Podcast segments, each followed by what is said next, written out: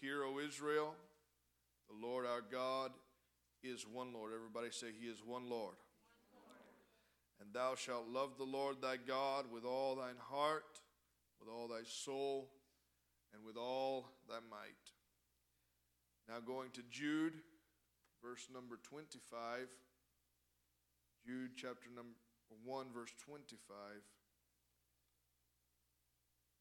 says, To the only wise God, everybody say, the only wise God, our Savior, be glory and majesty, dominion and power, both now and forever.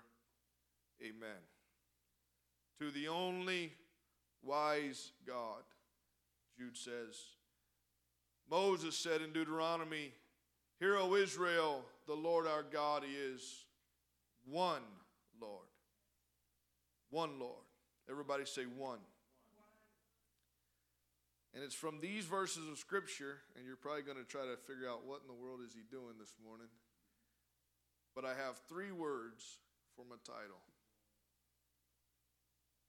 perspective, purpose, and promise. Perspective, purpose, and promise. I want the Word of God to have its way this morning. I want the Word of God to have its way today. Can we talk to the Lord this morning? Lord, we love you. My God, I thank you for what I feel in your house this morning. I thank you for the unction of the Holy Ghost that is in this place. My God, I pray today that you would anoint these lips of clay, that you would anoint my mind, that I would only say the things that you prompt me to say. God, I pray this morning that you would not only anoint their ears, but anoint my ears to hear what you have to say today. God, and let it find its mark in my heart today. God, that I can bear the fruit of your word, God, as it grows and as it germinates in my life, oh Lord. I'm asking that you would do these things today in the mighty name of Jesus, we pray. Can we give him a hand clap of praise in this house today? I love you, Jesus. I magnify you, O Lamb of God. Oh, I worship you, Jesus, and I praise you.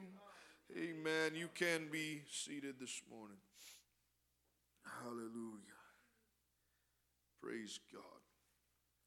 Hallelujah, Jesus. The glory of the Lord is in this place this morning.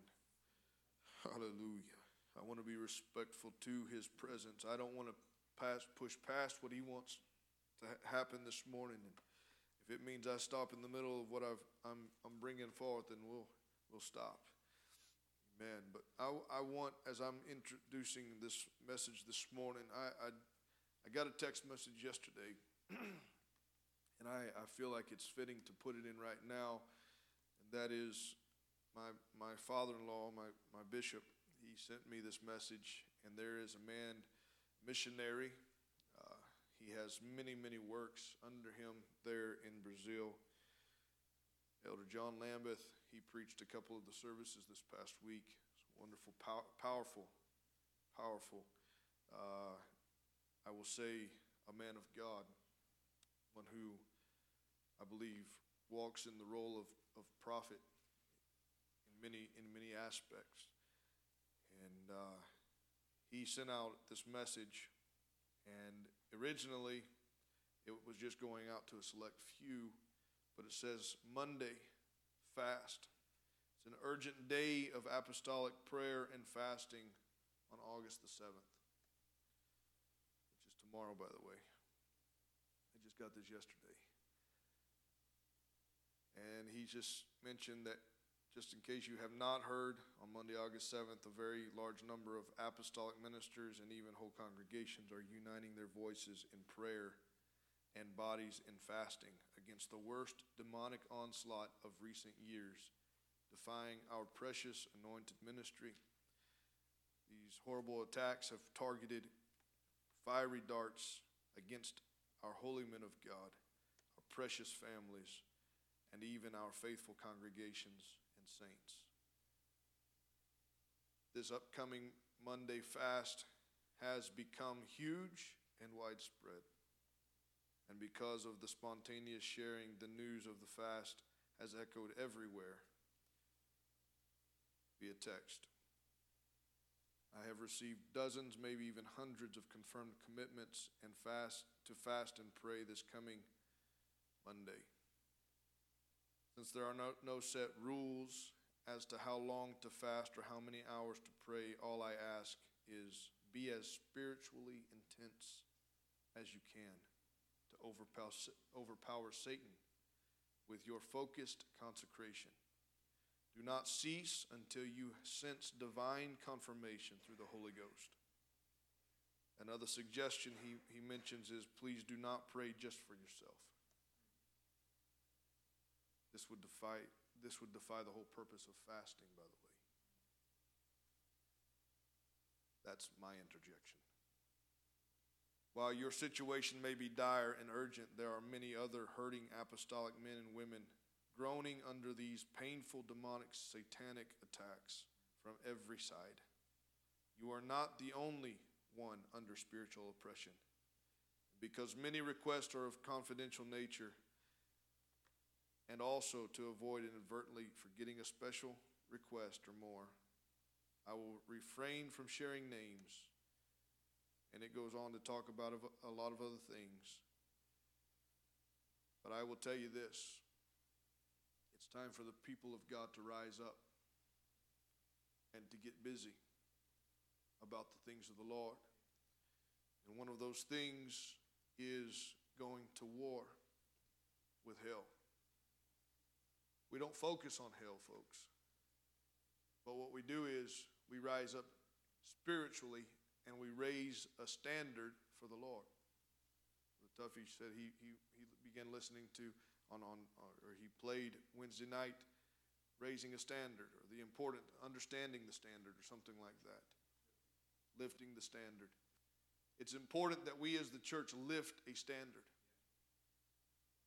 We lift a standard of holiness, which glorifies the Lord. Amen. This isn't part of my notes, but it's important that, and one of the ways, it's important to do this, and, and one of the major ways to do this is through our prayer and our fasting. And so what I'm asking is tomorrow morning, I'm actually, I'm going to start my day here. I'll be here at the church no later than 6 in the morning. And I'll spend some time here until I feel like I I, I definitely have, I have to be at my desk by no later than 8.30 in the morning, but I want to spend as long as I can in the presence of the Lord. And then tomorrow evening, I'll be back here. But if you want to be at the house of the Lord, I do have a lockbox here that I haven't mounted on the church yet that has a key sitting in it.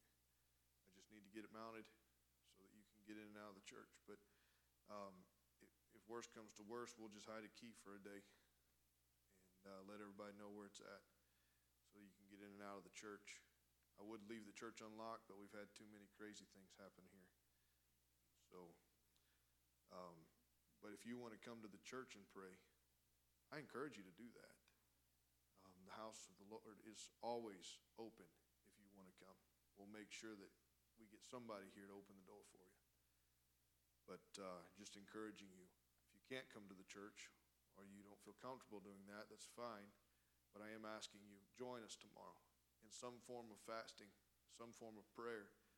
But don't just do a just a simple little prayer. Don't just go through the motions of talking to the Lord and, and putting up a petition. I'm asking you, let's press past that and let's let's pray in the Holy Ghost. Amen. And if you and, and if you want to meet me up here, that's fine. Message me. We'll talk. We'll figure out what time we can get together we'll have a time of prayer. I'm telling you, there is power in the asserted efforts and the joined efforts of people reaching out to the Lord in prayer. And this is not just a just as I mentioned, he's from Brazil. Uh, he, he, he mentioned in the text, I didn't read all of it because there's some other stuff in there, um, just because there's so much stuff in there. But he said there's, there's a church in Egypt doing this today. There's, there's churches all around the world doing this joining us in fasting and prayer. And I'm just asking that you would do the same with us tomorrow. Amen. Praise the Lord. Praise God. Amen. perspective, purpose, and promise. I want to begin by taking a look at Job this morning. I don't want to spend a lot of time there, but I want to take some time just a few moments, just to, just to go to Job. Now, many of us know the story of Job. Many of us understand that Job had a hard way to go. He had some problems arise in his life, and Job began to be attacked. We know from because we read the whole story, we see that the enemy went to the Lord and the Lord suggested Job to him, and the Lord gave him permission to step into Job's life. And so the enemy began to work his best to get Job to curse God. He did his best to work against Job. We know the source of his problems was the enemy. But Job never, and I, am not going to repreach a message that I heard a couple of weeks ago, but Job never considered that it was the enemy. Not one time. He only considered that God counted him worthy to be tried. I, I'm going to throw this challenge out. I challenge you to find one time that Job pointed his finger at the enemy in the entire book. I submit to you, I haven't found it yet. But if you do, come and let me know because I don't want to be a liar. Job pointed his finger at his friends and told them, Hey, you shouldn't be doing this to me. Job pointed his finger up to God and said, Hey, I know God is around. I know God's allowing me to go through this. But God, and, and there's one, one scripture, he said, God knows the way that I take. I don't know where he's at, but he knows where I'm at today. I want you to take notice as to what Job did in Job chapter 1, verses 20 through 22, right after he got the last bit of bad news. In verse 20, the Bible says, Then Job arose, he rent his mantle, he shaved his head, and he fell down upon the ground and he worshiped. And he said this Naked came I out of my mother's womb, and naked shall I return thither. The Lord gave, the Lord hath taken away. Blessed be the name of the Lord. And the Bible says, in all this, Job sinned not, nor charged God foolishly. Nor did he charge the devil, but he worshiped the Lord. Job's immediate response to his loss and his tragedy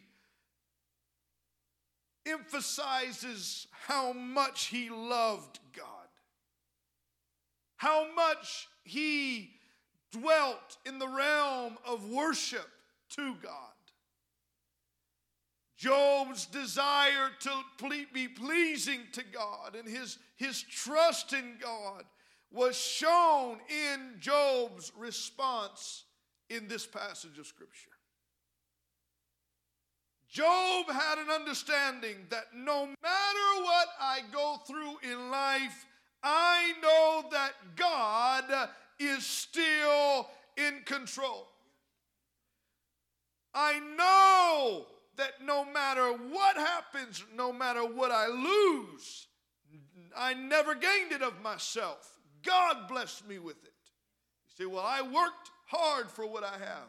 Well, God gave you the ability to make those decisions and to do that work and to bring in that sustenance for your family. And let me tell you something nine times out of ten, when God blesses you in such a way, He's doing it not for you alone, but He's doing it so that you can bless His kingdom because he loves to use people as conduits of blessing, of anointing. uh, I could easily jump ahead of myself.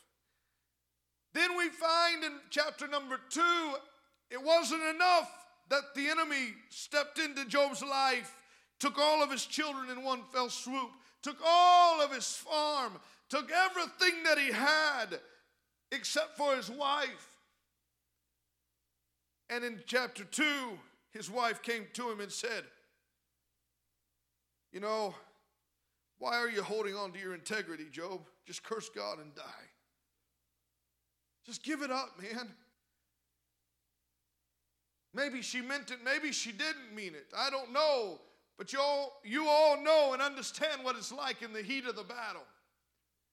You're not thinking straight. And Job just looked at her and he responded in verse 9 and verse 10 and he said unto his wife, uh, his wife, uh, then said his wife unto him, Dost thou retain thine integrity? Curse God and die. In verse 10, he said to her, Thou speakest as one of the foolish women speaketh. What? Shall we receive good at the hand of God? And shall we not receive evil? And again, the word of the Lord says, In all of this, did not Job sin with his lips? I'll, I'll take a side note here very quickly. It is important. Things that you say about God. It never ceased to amaze me, Brother Tuffy, that the only unpardonable sin in the scripture is a sin of the lips.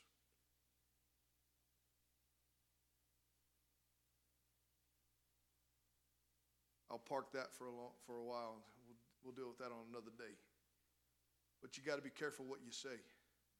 You've got to allow. I said, I'm going to park it. I'm going to unpark it for a minute and then I'll park it back. But I want you to understand there's a reason why God chose tongues as a sign that He now indwells His believers. Go study James. James said,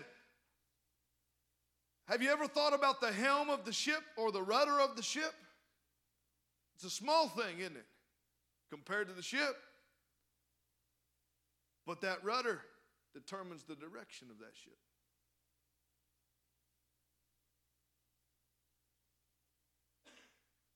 He said, Your words are just like that. What you're saying and how you say the things begins to depict to people the direction in which you're headed. Well, glory. But Job, even in the midst of the heat of the battle, even when his wife is yelling at him and trying to convince him, hey, dude, just give up on it. Like, is it even worth going through the pain that you're going through? Just give up on it. Just let God kill you. You'll be better off. You won't be in pain anymore. Am I wrong? And he still did not sin with his lips. It's amazing to me the integrity that Job maintained through it all, even with his friends. Yeah, there was a time that God stepped in and said, Hey, buddy, where were you at when I created all these things. You think you're so smart? Why, don't you tell me how the worlds came into existence? Now, mind you, when God's telling Job all of this, you got to keep in perspective Job didn't have Genesis. It wasn't there yet. Job was written before the book of Genesis was ever written. You ever considered that? When you're reading that last part in God's reprimand of Job, nobody on the face of the earth at that moment, Brother Mendez, knew how creation took place. That's why I think it was so beautiful how Elder Alviar tied in the whole bit of the revelation. How many of you guys know how creation was re- revealed to man? Have you ever considered it? I know I've said it a couple of times before here, but I, maybe it was to smaller groups because Brother Mendez said, I've never considered that. So I think it must have been uh, when I was dealing with some others. I know you and I have talked about it. Brother uh, Tuffy and I. I am in good company. Now, there are some that say, I don't believe that. But consider it. Let me ask you a question. How many of you guys know of the time when Moses met with God and Moses told God, Show me your glory? Remember that? And God said, What did he say? He said, You can't see my face, but I'll show you my hinder parts or I'll show you my back. Now, do you think that literally God put him in a cleft of a rock and hit him from his front parts? And then all of a sudden, when he, when he removed his hand, that Moses was seeing a man's back? I don't believe that. What is God? Where does he dwell? In eternity. He's an eternal God. So if he were to show Moses his face, what would he be seeing?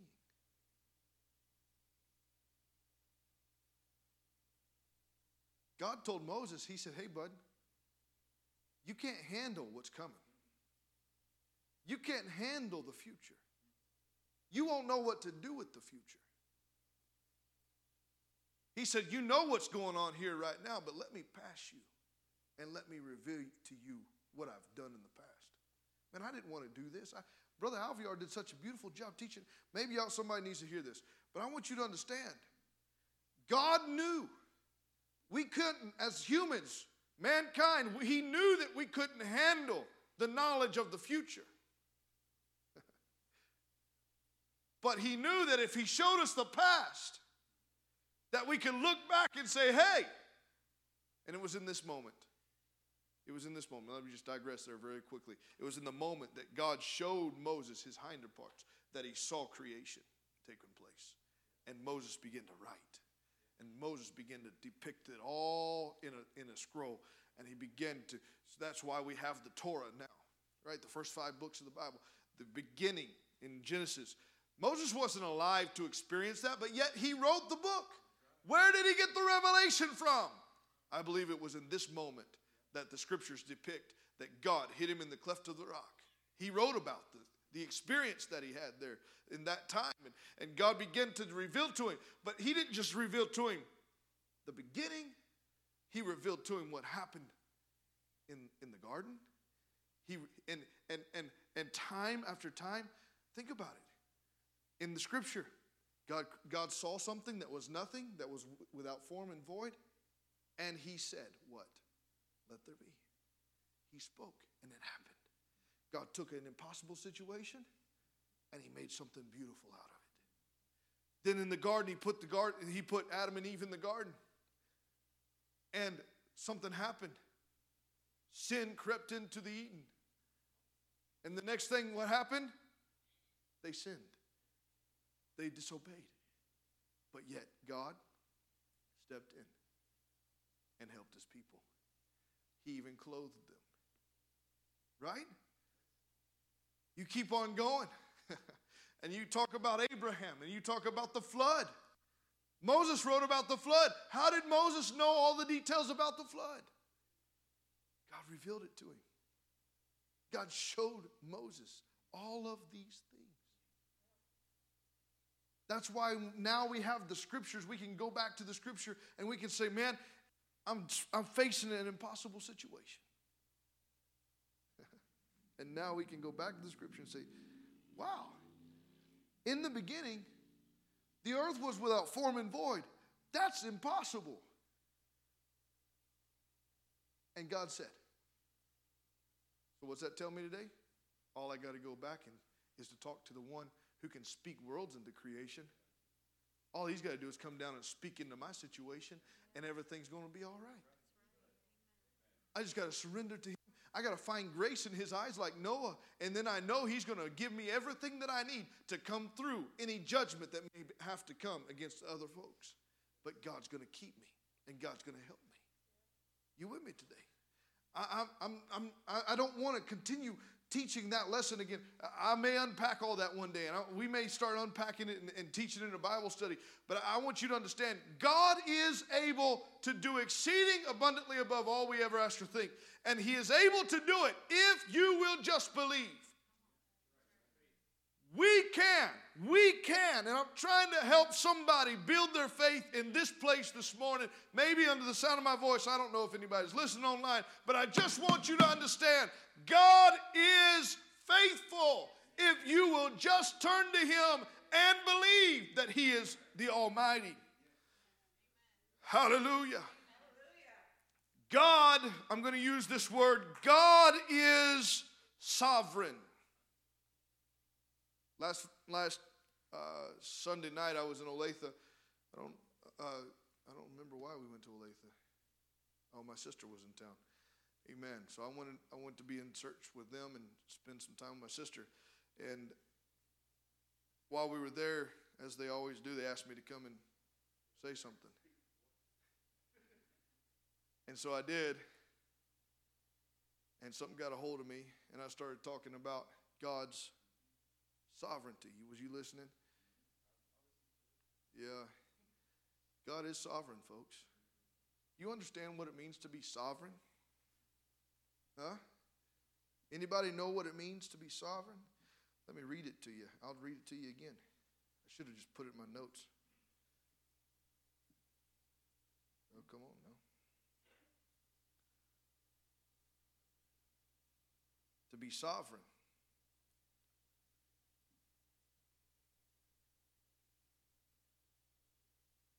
To be sovereign means possessing supreme or ultimate power,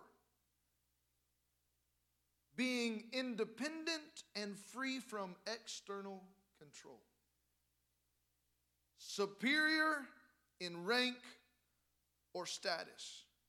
That's what it means to be sovereign as an adjective, as a noun, it means a supreme ruler, especially a monarch. God is the supreme monarch. He's the one that sets up and pulls down the thrones of this earth. God is sovereign. He's not controlled by any external being. Nobody can control God. Nobody can stop God. Nobody can change what God set into motion. Nobody can be God because He alone is wonderful. And that's why today, God being sovereign, God being almighty, as the elder said the other day, God is almighty. You know what it means to be almighty? he is full of might. There is nothing that can that he cannot do. Nothing. Nothing You say, well, he cannot lie. Well, I'd rather look at it this way he can tell the truth. because when he speaks, his word is truth. And so when he begins to speak, things begin to happen. Even if it wasn't already happening, God begins to speak and things begin to happen. Amen.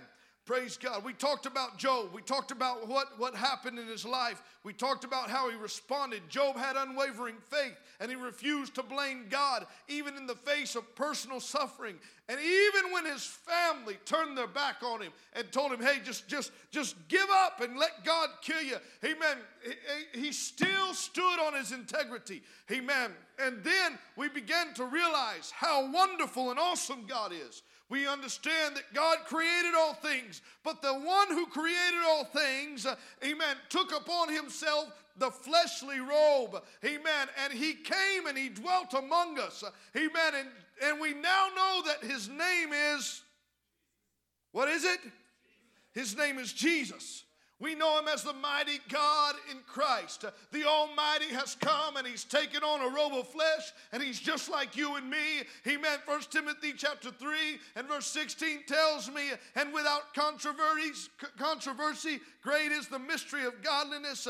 God was manifest in the flesh. He was justified in the spirit, seen of angels, preached to the Gentiles, believed on in the world, received up into glory. Amen. Jesus is the full revelation of God. Amen everything that God was, uh, amen, was fulfilled uh, and, and, and, and, and, and indwelt uh, the Lord Jesus Christ. Amen. And he walked on the earth uh, and he began to work amongst his creation. Amen. And back then his creation refused him, they rejected him.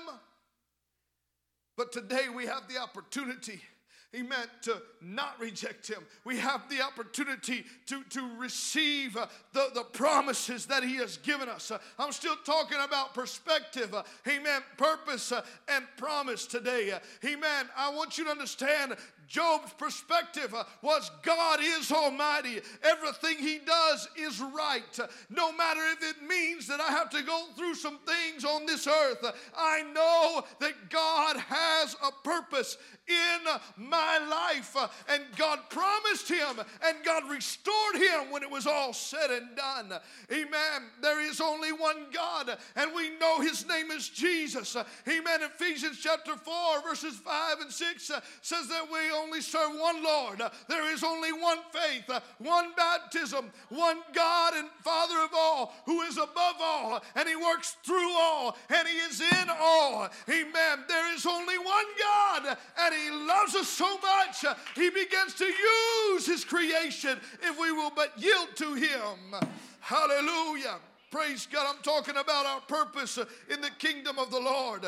Amen. The sovereignty of God in creation and redemption is portrayed in 1 Corinthians 8 and 6. But to us there is but one God. Everybody say one God the Father of whom are all things, and we are in him, and the Lord Jesus Christ, by whom are all things, and we are by him. Hallelujah. It was by him that all things are made, but yet he still extended a promise of redemption to each and every one of us. Amen. He is still the only one, amen, that was out there when, when he said, Let there be, and, and, and planets and stars and, and, and galaxies and universes were coming into being at his spoken word. You understand? I was talking to somebody about this the other day, and I don't have time to really unpack it all, but I want you to understand the God that we serve, He didn't just create the earth, He didn't just create the Milky Way galaxy. But when God began to speak, they've, they've, they've, they found things light years away from us. They found other galaxies and other, uh, other situations out there, amen, that we can't get to, amen.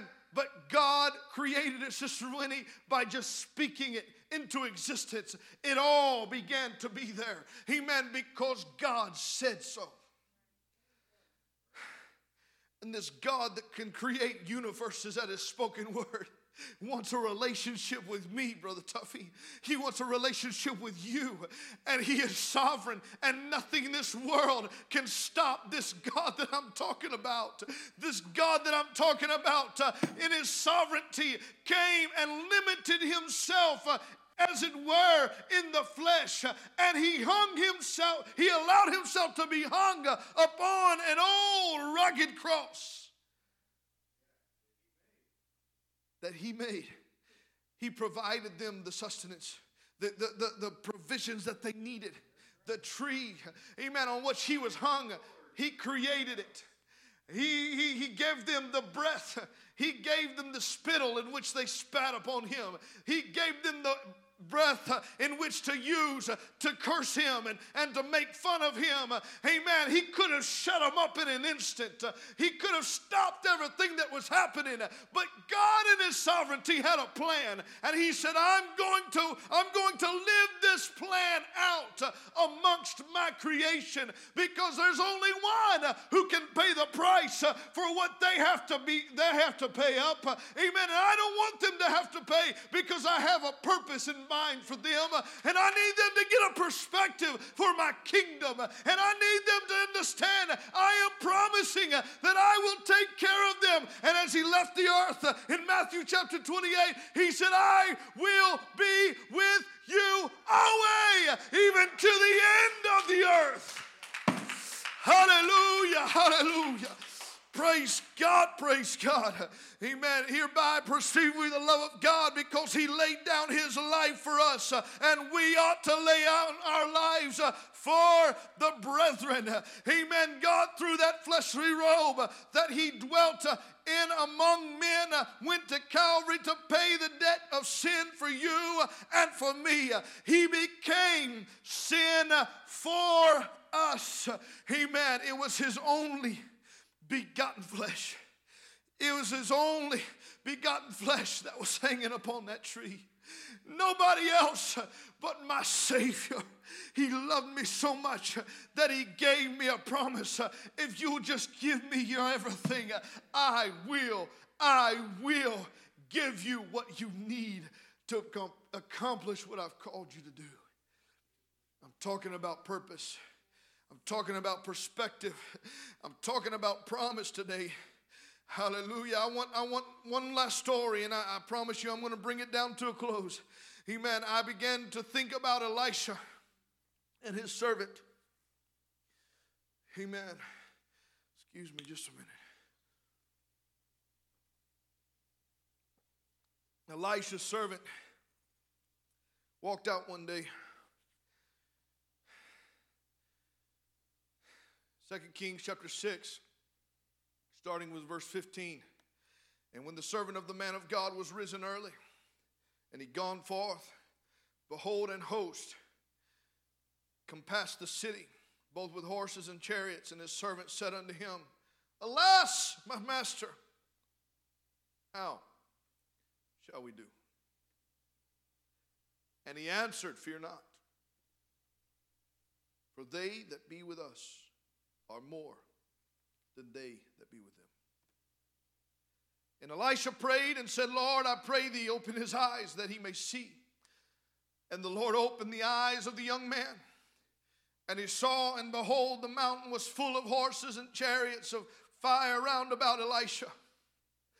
And when they came down to him, Elisha prayed unto the Lord, and he said, Smite this people, I pray thee, with blindness.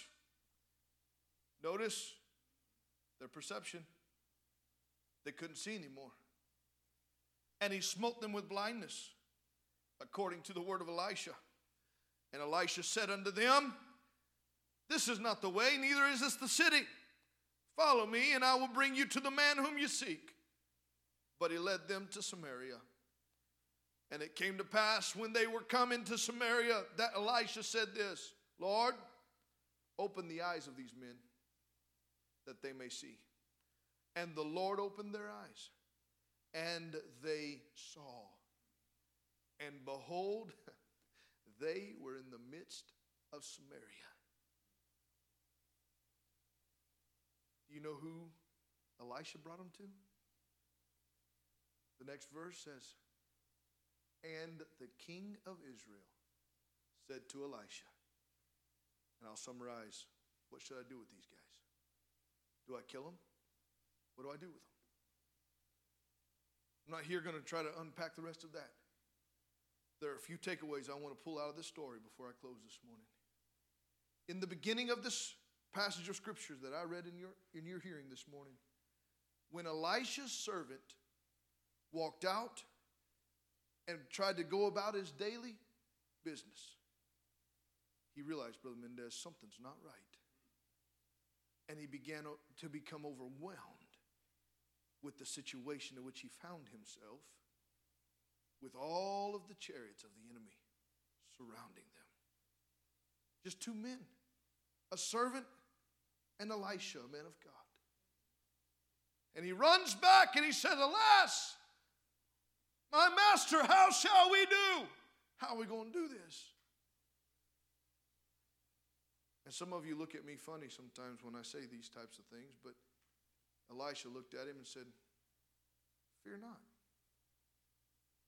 I can imagine in Elisha's servant's mind, he's going, You don't understand what I just told you. There are hundreds, if not thousands, of horsemen out there waiting to trample upon top of us. And you said, Don't worry about it? What's wrong with you? But the servant had enough respect for the man of God that the man of God said, Don't fear. And then immediately Elisha prayed and said, God, open his eyes that he might see. And immediately he looked around and he realized, hey, no wonder, no wonder. My perspective was skewed. All I could see was the problem. All I could see was the horseman. All I could see was I'm about to die here. Well, hallelujah. Anybody been in those positions before? I'm worried. God, what in the world's going on? I don't know how many times I've looked at you and said, I'm sorry. You just need to pray about it. God's going to help. You say, Well, I need more than prayer. I've seen these posts on Facebook over and over and over.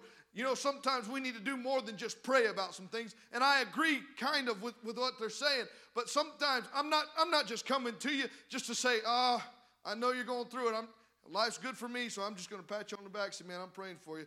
I hope everything's well. I promise you, my friend, if I can help you with something, I'll get in there and I'll fight beside you. But if, if I, the only answer God gives me is, you need to pray. We're going to pray through this. Then what do we have to do? We have to pray through this. There's nothing else we can do, Brother Tuffy. All we have is the power of our prayer because sometimes God's wondering, hey, I've got the troops lined up. Are you willing to trust my way? After it came to the man of God and was and prayer was made, his eyes were opened to the supernatural. And, and this is Sister Cecilia, Sister Mendez was over here talking to me this morning, and I just finished putting these notes together, and it's on my mind. Let me tell you, church, we've got to go past the physical. I'm, I'm closing with this. Sister Reagan, you want to figure out what you're going to sing today. We've got to go past the we've got to go past the physical. And we've got to learn to walk in the supernatural. It's scary. You don't, it's, it's un, uncharted waters for us physically. But if we dwell in the supernatural like God wants us to, that's where we're going to win. You read my mind. That's where, that's where the battle's won, folks. That's why prayer is so important. Let me tell you something. Daniel found himself in a bad situation. And he was praying and he was praying and he was fasting and he was fasting and he was saying, God, you're not hearing me. And I, I, don't know if he was about ready to give up. And that's why the angel came down and said, Hey, hey, don't stop praying. I just want you to know the answer's on the way, but we got to fight through hell first before we can get the answer to you. Just keep on praying. Amen. It's the strength of your prayers that enables the heavenly hosts that are fighting on your behalf. If you don't, if you don't believe that prayer can change things, my friend, just stop praying for a month and see what happens in your life. But let me tell you something. I'm not giving up on prayer. This is why Hallelujah. This is why I felt like I wanted to read that text message before I started this, me- this message today because I knew where I was going. And I want you to understand God wants you to see in the supernatural. We can't just walk day to day, just walking what we can see in the physical, but we've got to somehow learn. God, teach me how to see with my supernatural eyes, the eyes that you've given me through the Holy Ghost. God, let me walk in your hand amen, hand in your hand so that I know what you need from me today. God's sovereign, folks. God's sovereign. Amen. Let me tell you what happens when we begin to walk in the, in the supernatural. When we can, we can see with the eyes of the Spirit, uh, what happens is uh, fear begins to be eradicated. I don't have time to unpack all of it, folks. I just want you to understand there is a scripture that tells us, hey man, don't worry about anything. I'm paraphrasing, but pray about everything. Can I get an amen this morning? Hallelujah. If somehow we could all get in tune with the supernatural and we could see uh, what I am seeing. Hallelujah. Somehow, church. I know, I know I haven't pushed it hard. I know I haven't, I haven't really pushed all of us hard. He meant to dig in to the spiritual. But let me tell you something. I'm needing some warriors that are willing to abide in the spiritual side of things. Folks that are willing to go past an, an everyday, mundane relationship with the Lord that says, God, I'm putting on the whole armor because I'm ready to go to fight with, with, the, with, the, with the kingdom of the Lord. He needs people in the army of the Lord. He needs people, meant to wear the breastplate. He needs people to pick up their shield of faith. He needs people to pick up the sword of the Lord. Amen. He needs people, amen, to get down on their knees uh, and to begin calling on the name of the Lord. Amen. Every single day. Oh, help me, Jesus. I'm trying to shut down. You better get up here and give them some hope. But I want you to understand this. I know we're I know we're not busting at the seams, and I know we're not a huge church. But people that learn how to pray and how to walk in the Spirit can tear down some strongholds. You hearing me this morning? God needs people who are willing to fight on the behalf not just of ourselves, but of others. I, I, I never want to tear down the ministry in anybody's eyes. Sister Winnie, when I go to these conferences, these are the conferences we, we find out who the fallen are among us, who fell between last year and this year. Talking about saints, I'm talking about ministers, I'm talking about preachers. Some of them been doing it for, for decades, some of them all their lives. Yeah, there was some missing this week. I'm not focusing on that. I'm not going to get discouraged by that. But what's on my heart today? If I can't portray this somehow, I wonder what would happen if the church really started praying for the leadership that He's put in the church. I'm not just talking about you praying for me, but look, there are churches around the world where their ministers are following. The only thing that I can I can I can put my finger on is simply this. The saints aren't praying like they used to pray for the ministry. Because there's an uprising in hell. I, not, I don't want to focus on hell. I don't want to focus on the enemy, but I just want you to understand what's happening. I'm telling you, back on January 6th, just before the inauguration, I was in this sanctuary. I was walking these aisles and I was praying. And I was stirred because of what was happening that day. You guys know what I'm talking about. And I walked around this room. And as I walked down that aisle, and I walked just past that doorway and I got right behind where grandma's at. Spirit of God hit me and I began to talk in tongues and I began to pray in the Holy Ghost right back there. I'm not patting myself on the back, folks. I'm just telling you. And I felt like God spoke to me and He said, Today, spirits that have never roamed the earth have been unleashed. And we've been seeing the effects of what happened then. I don't care what side of the aisle you sit on, those spirits are affecting both sides those spirits are trying to work their way into the church. Unfortunately, those spirits have worked their way into some churches. And, church, I'm doing my best to fight as hard as I can against it. But, Sister Winnie, I can't do it by myself. I need help. I need the prayers of the saints. You can read through the epistles time after time. And you'll see where the Apostle Paul said, Pray for us, brethren.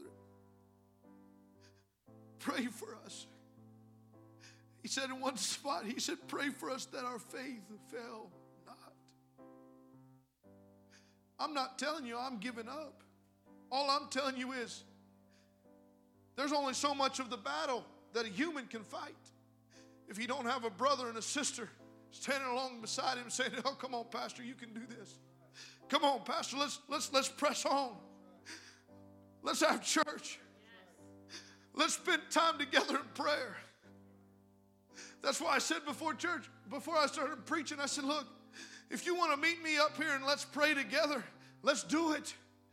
Because let me tell you something hearing the voice of another brother or another sister in the church, uh, amen, rising up uh, alongside my voice uh, unto the Lord, I know that the hell that the gates of hell begin to tremble at the sound of a church that is praying, but not that's just praying alone in their own little corners, but they're praying together and they're saying, "Hey, we need we need each other like we've never needed each other before." Amen. Does that mean God's not sovereign? No, but God depends he only works, uh, amen, in, in, the, in the confines uh, of what we allow Him to work.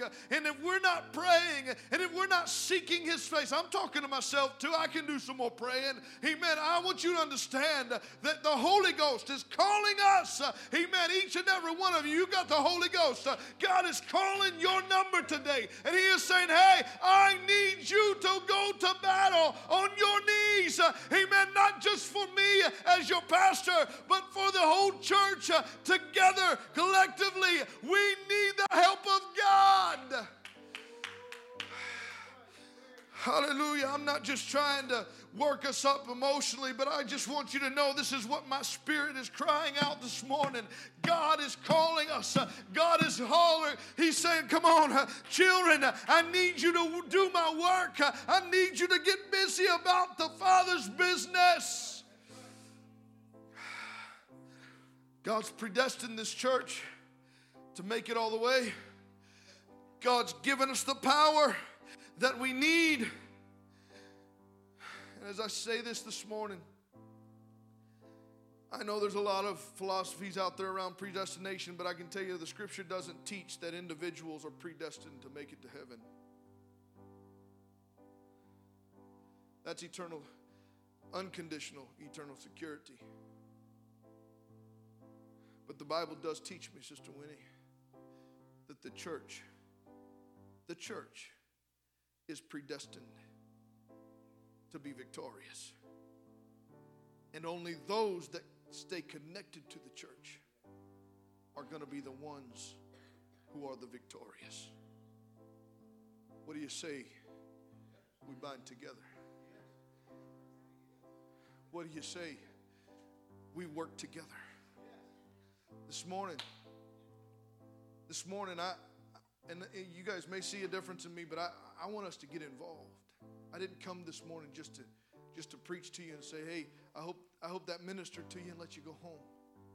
But I want us to all come around the front this morning. And I want I want the ladies to join hands. Men, I want us to join hands. And I want us to call on the name of the Lord.